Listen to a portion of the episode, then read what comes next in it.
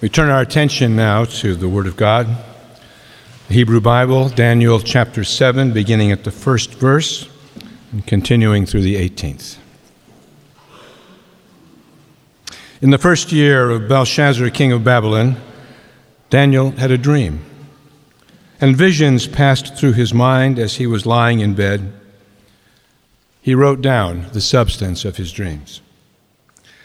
Daniel said, in my vision at night I looked, and there before me were the four winds of heaven churning up the great sea. Four great beasts, each different from the others, came out of the sea. The first was like a lion, and it had the wings of an eagle. I watched until its wings were torn off, and it was lifted from the ground so that it stood on two feet like a human being, and the mind of a human was given to it. And there before me was a second beast, which looked like a bear. It was raised up on one of its sides, and it had three ribs in its mouth between its teeth. It was told, Get up and eat your fill of flesh. After that, I looked, and there before me was another beast, one that looked like a leopard. And on its back it had four wings like those of a bird. The beast had four heads, and it was given authority to rule. After that, in my vision at night, I looked, and there before me was a fourth beast, terrifying and frightening and very powerful. It had iron teeth. It crushed and devoured its victims and trampled underfoot whatever was left. It was different from all the former beasts, and it had ten horns. While I was thinking about the horns, there before me was another horn, a little one, which came up among them. And three of its first horns were uprooted before it. The horn had eyes like the eyes of a human being, and a mouth that spoke boastfully. As I looked, now heed this, thrones were set in place, and the Ancient of Days took his seat. His clothing was white as snow, his hair, the, the hair of his head was white like wool, his throne was flaming with fire, and its wheels were all ablaze. A river of fire flowing, coming, flowing, coming out from before him. Thousands upon thousands of saints attended him. Ten thousand times ten thousand stood before him. The court was seated the books were opened. Then I continued to watch because of the boastful words the horn was speaking. I kept looking until the beast was slain and its body destroyed and thrown into the blazing fire. The other beasts had been stripped of their authority, but were allowed to live for a period of time. Then in my night vision I looked, and there before me was one like a son of man coming with the clouds of heaven. He approached the Ancient of Days and was led into his presence. He was given authority and sovereign power. All nations and peoples of every language worshiped him. His dominion is an everlasting dominion that will not pass away, and his kingdom is one that will never be destroyed. This is the word of the Lord. Our second reading today is found in Psalm 149, book of Psalm, chapter 149. Praise the Lord. Sing to the Lord a new song, his praise in the assembly of his faithful people. Let Israel rejoice in their Maker. Let the people of Zion be glad in their King. Let them praise his name with dancing and make music to him with timbrel and harp. For the Lord takes delight in his people, he crowns the humble with victory. Let his faithful people rejoice in this honor and sing for joy on their beds.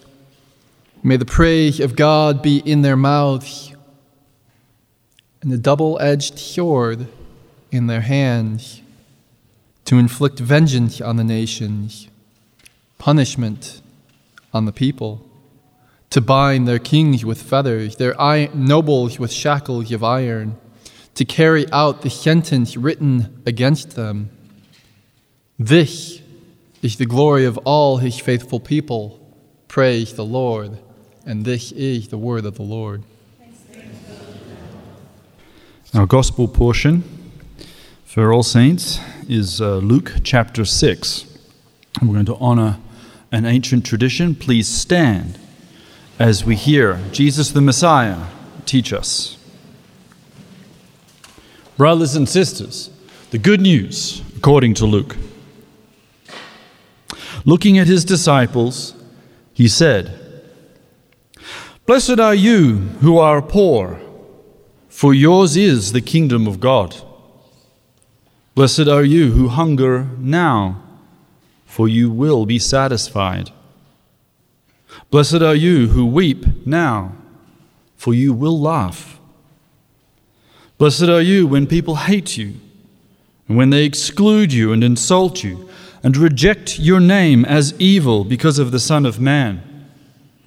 Rejoice in that day and leap for joy, because great is your reward in heaven. For that is how they, their ancestors, ancestors treated the prophets. But woe to you who are rich, for you have already received your comfort. Woe to you who are well fed now, for you will grow hungry. Woe to you who laugh now, for you will mourn and weep.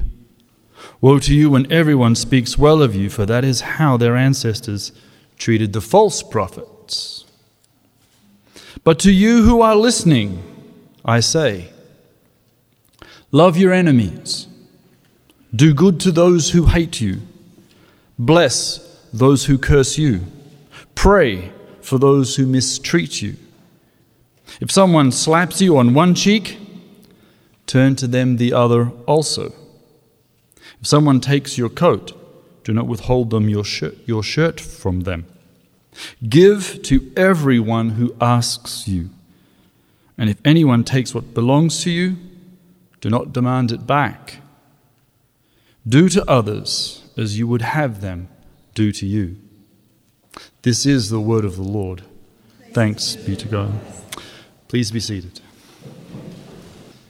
As um, David reminded us yesterday, this is an opportunity to dismiss the kids, or as he said it, to be spared from the wrath to come. So, if you would like to avoid a 66 minute sermon, this is your opportunity to, uh, to run. No other takers? All right. Okay, brothers and sisters, let's pray. Father in heaven, uh, we pray, Lord, that your Spirit once again reminds us of your love, your protection. May your, may your, your Spirit inspire us, Lord, to hear your voice, open our hearts and our ears to what you have to say to your people. In Jesus' name, Amen. So, for those that are not following a liturgical tradition, it's All Saints' Day. Uh, that doesn't mean that we've suddenly become Catholic. Uh, we are part of the church, and All Saints' Day has actually been celebrated for a very long time. It was started by the early church in the fourth century. Why would they start such a thing? Because the early church was a persecuted church. For three centuries, it had suffered, and people had died, and the world had tried to crush it and stamp out the good news, but they couldn't do it. And so when all of a sudden it became legal to be a Christian, a follower of Jesus, and so many of our brothers and sisters had fallen before, they didn't want to forget them. How could they? So they said, We will at least one day of the year stop what we're doing. And we will remember those who gave their lives to give us the gospel, to preserve the truth, to bravely go where no one had gone before. And that's what we celebrate today on All Saints' Day. Uh, it's now been captivated by the pagan world, of course, and we now know it as Halloween. Or in Hebrew, what do we call it? All, all Holy One Eve, the Eve of the Holy Ones, All Saints Eve. Because in Jewish thought, right, the day starts when? In the evening. So All Hallows Eve. It's an ancient, ancient remez to the early Jewish Christians who, who wanted us to remember this, this day. And so normally we, we even change the color just to make it special. So normally it's green, all of a sudden we, we wear white. And uh, people know that I always like to throw icons into uh, my messages, and uh, just to give people a shock. No, no one worships icons.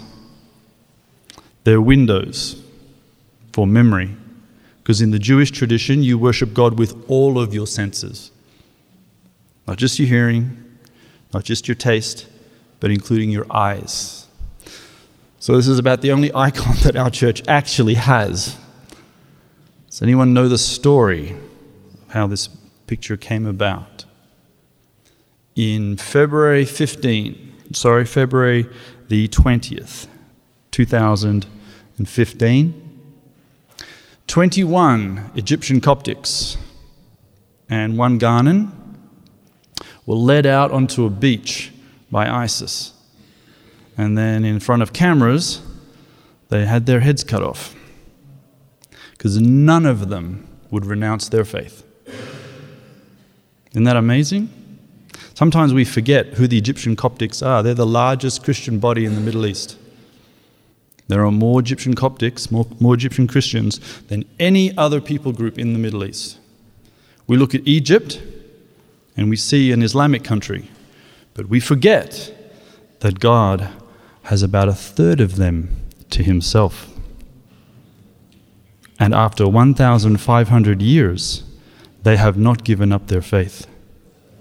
Now, I challenge anybody to live under Islam for 1,500 years and still say that you're a Christian. These guys did it, even to death.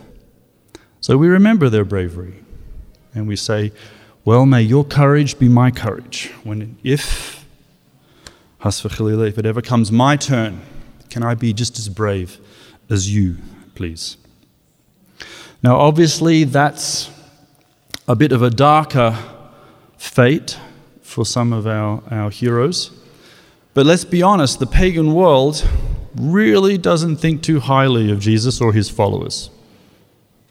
And it doesn't like our message, and for some reason refuses to leave us alone. Have you noticed that? That the people who don't believe in God hate him so much? That makes no logical sense. So, ah, you Christians are evil. Do you believe in God? No. So, why do you hate God so much if He's not actually there? That means you're insane but I love you anyway. Jesus didn't withhold the truth from us when he said that uh, we were going to face persecution. He told his Jewish followers they'll take, be t- taken out of the synagogue, persecuted, thrown into prison, and potentially even killed in my, in my name. People trying to defend God, hurt God.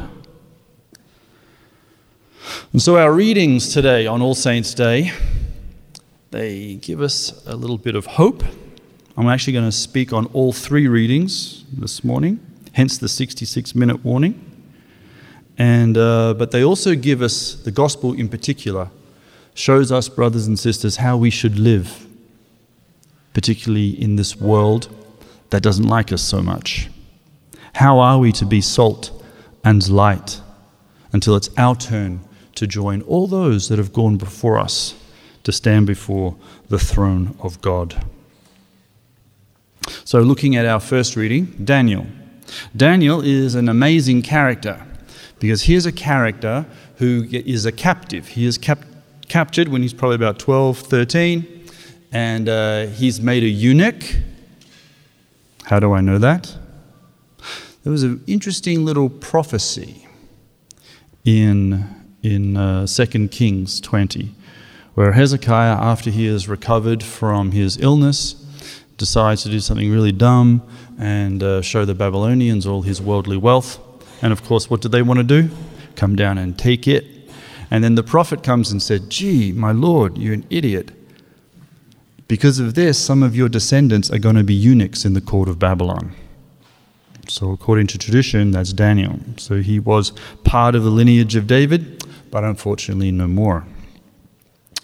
Now, despite being a captive and, uh, and, and eunuch, this is a, pretty much a bit of a physical as well as a spiritual and theological shock. The temple had been destroyed, temple of God. All the prophets were gone. Not that they were telling the truth anymore.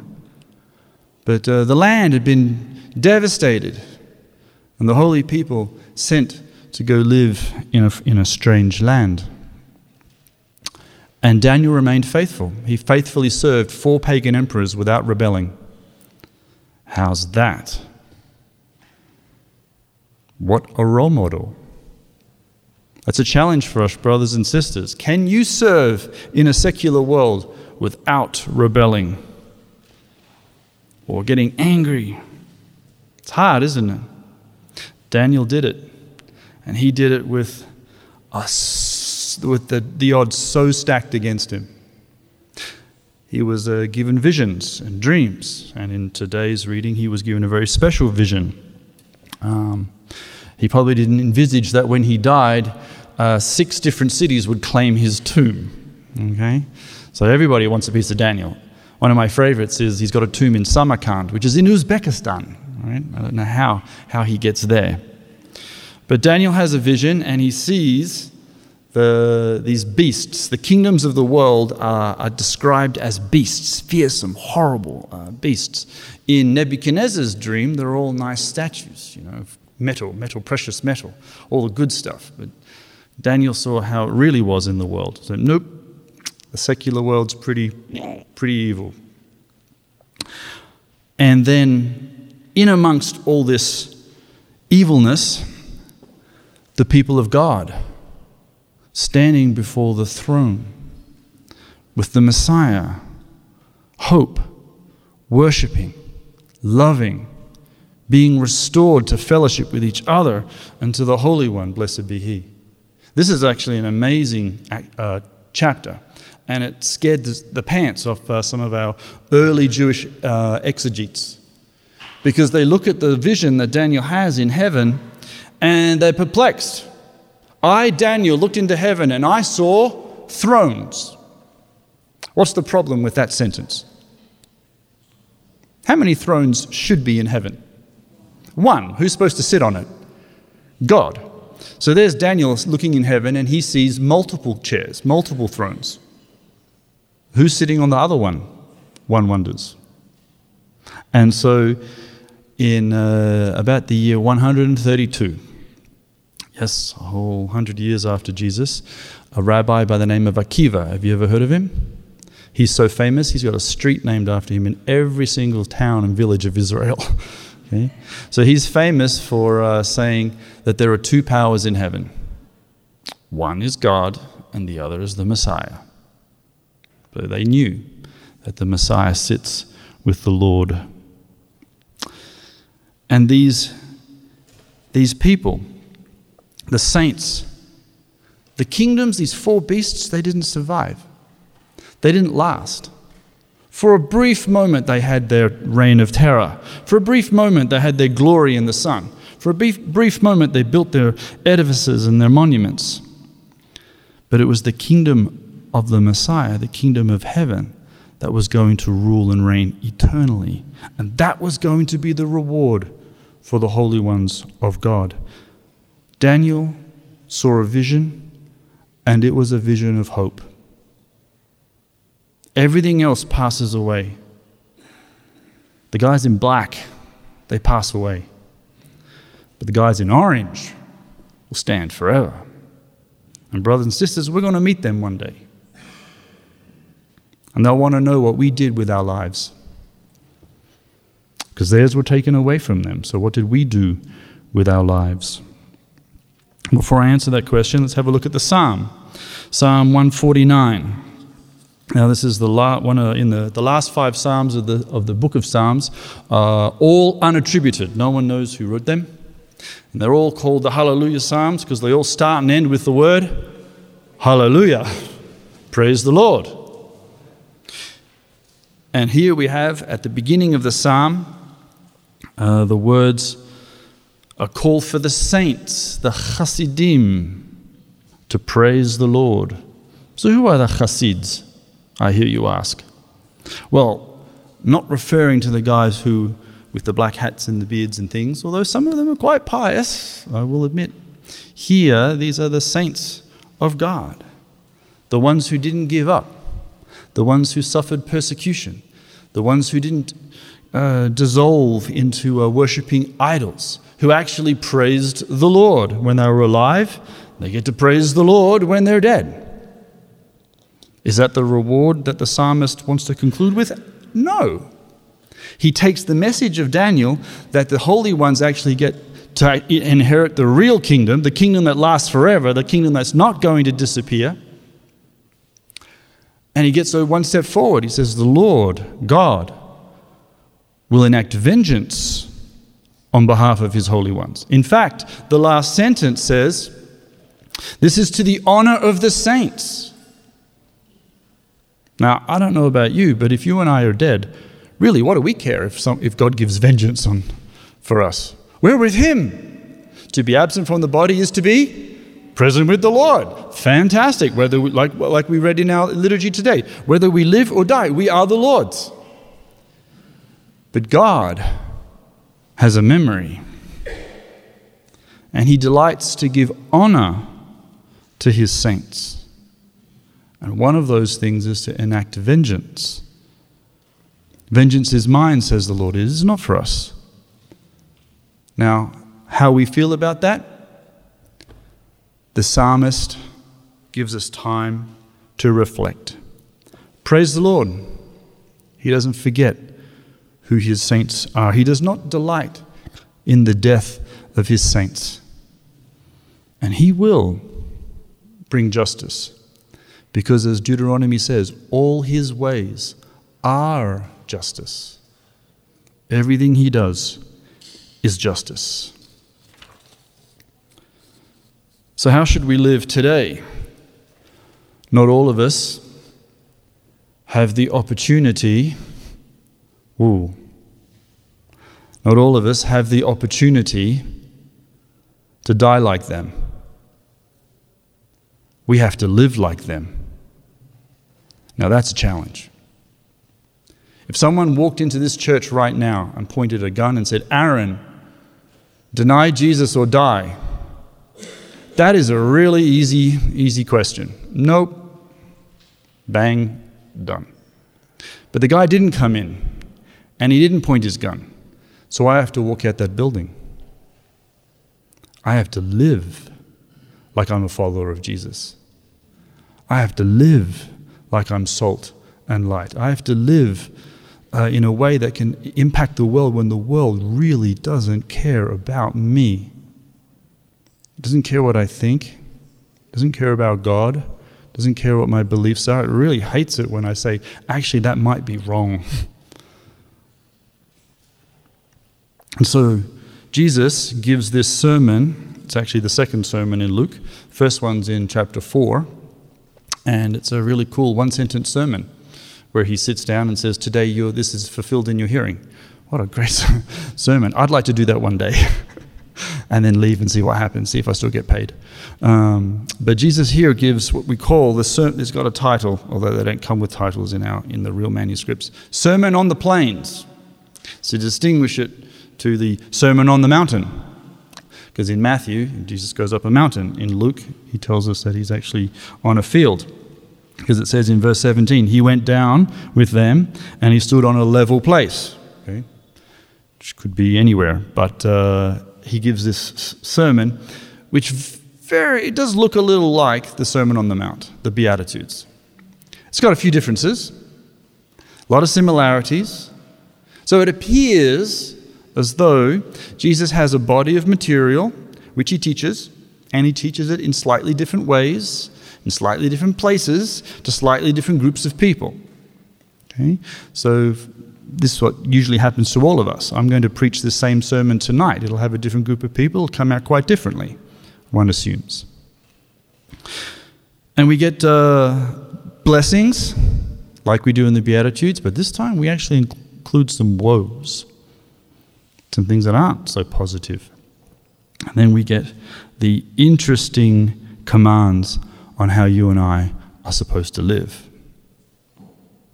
We often, uh, when we read the Hebrew Bible, we often say, well, the, the Old Testament, that's just full of law, 613 laws.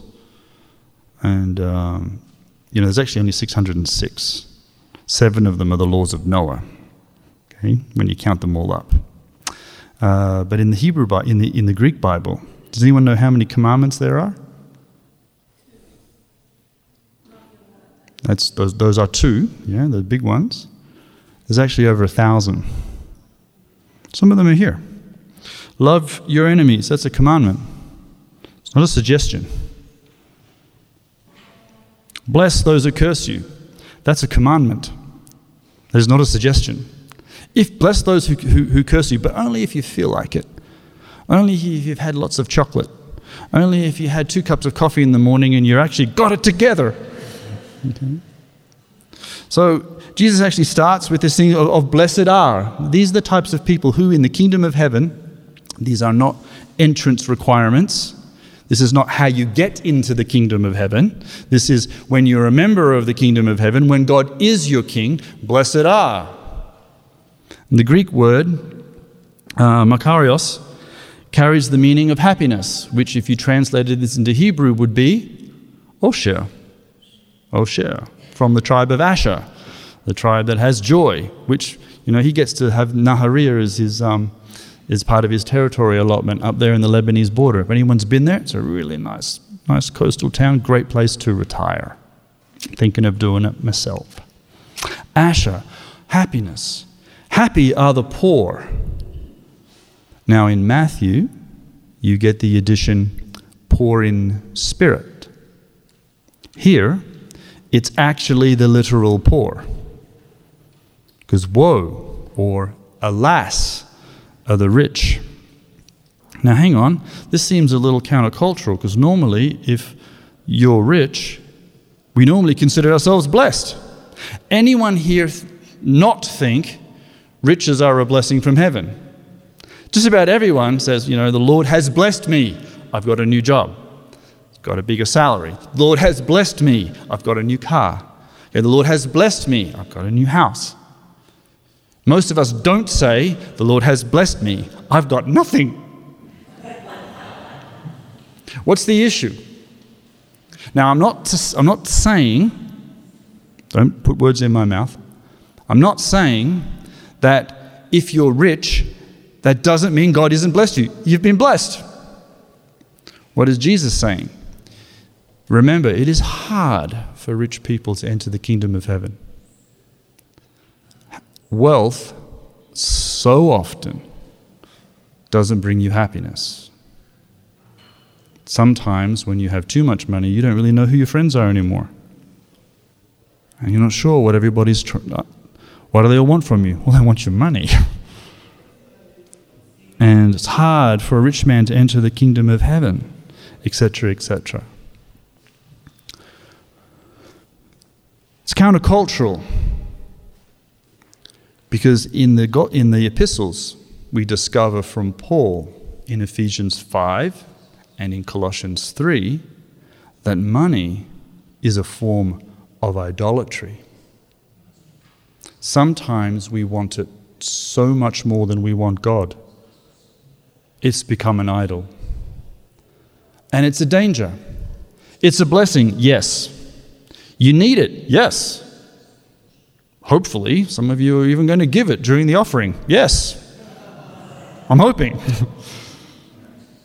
we use it to pay our electricity bills and our water and to give to others who are in need. It is good. In fact, Paul even says, get a job so that you can actually have something to share.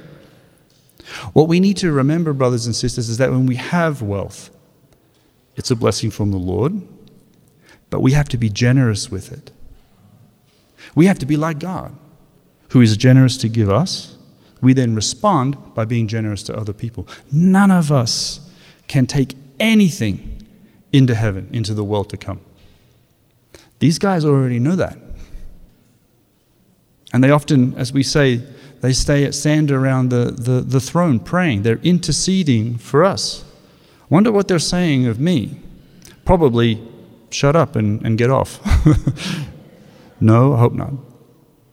The, but one of the things they can tell us is actually money, they've, they've learned the real value of money.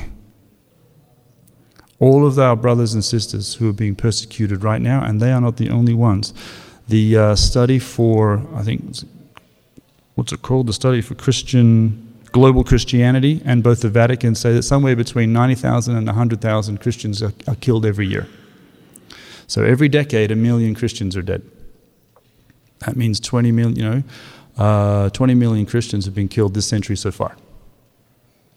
That's an incredible number, isn't it? Right? So they're just suffering. Sorry, 2 million. And they know the real value of money. And so we need to make sure that we keep that while we're alive. When we're alive, we need to be able to have that and maintain that and act like it. And it's hard. I'm not saying it's easy, it's hard.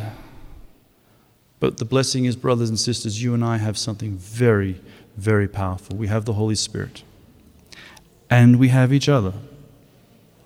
We, do, we run the race, yes, but we do not run this race alone. When I was leaving Australia, you may have noticed from the accent, I'm not from around here. When I was leaving Australia, I used to be a bartender. Back in Australia, that was a good job. my friends were saying, Aaron, aren't you a bit nervous going around the world? You know, you're going to meet a bunch of strangers. And I said, No, actually, because I'm a member of the biggest gang in history. There's about 1.8 million, uh, 100, 1.8 billion people who are my brothers and sisters. And so every town, every city, every place that I go, I'm going to meet a brother or a sister. I might not be able to speak their language, but that's not always the point. Jesus gives us a hard challenge, a command. We have to love our enemies as part of this kingdom, as part of this living now. Now, if you love your enemies, that doesn't mean that they're still not your enemies. Okay? You love your enemies, you don't hate them, but Sometimes we still have enemies, and we have to be wise. We don't have to be foolish. We don't walk into danger.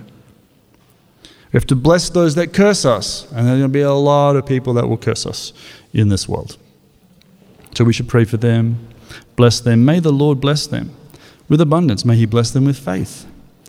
May I be blessed with a new brother or a sister. And it gets even harder when it's not just lip service. It's easy to love your enemies when they're far away from you. It's a lot harder when they're the ones actually slapping you and punching you right now. That's hard. And that's where I need help. That's where you need to come in and help me, and I need to help you. I need to encourage you to be salt and light, and you need to encourage me to stand up in the face of opposition and bless them and not hate and not curse. Not arguing for pacifism, love. And when someone asks something of you, our attitude should be yes. It's very hard. We often will hide uh, our, our, the, the, the way we, we can bless others by saying, I'm trying to be a good steward so I won't give you anything. That's not what Jesus is saying. Jesus is really challenging us here. Brothers and sisters, if you want to be a, a holy one, a pious one, and we're not like them, then we have to live like them in the here and now. When you and I walk out that door, we have to be salt and light. We have to show this world that hates us, that doesn't like us, that doesn't agree with us, why they should like us, agree with us. And the only way we can do that is not to hate, not to curse, not to demand, not to hide, not to withdraw from society, but to do the complete opposite to everything that they would expect to share, to love, to bless, to challenge, but to do it nicely, to, to, to stand up to bro- as brothers and sisters together, declaring the truth. That's actually attractive. There's an interesting story that goes with this martyrdom. Does anyone know it? One of those ISIS guys became a Christian. He watched how they died. And he said, That was so against everything he had been taught. He said, No, if, that, if they can do this, but my team does this, think I'm on the wrong team. So uh, our lives and our deaths should reflect the love of God in absolutely everything we do. Justice is His, yes. The kingdoms of this world fade away, but the kingdom of heaven lasts for eternity. Brothers and sisters, you're in the kingdom of heaven right now. Eternal life is right now. Then let's share it with as many people as we can. We've got a lot of people cheering us on. We are not alone. Amen. Thank you for listening. If you've been blessed by this teaching, let us know by leaving a comment on our Facebook page, on SoundCloud, or by leaving a review in Apple Podcasts. You can offer practical support by giving a donation at christchurchjerusalem.org. Thank you, and blessings from the City of the King.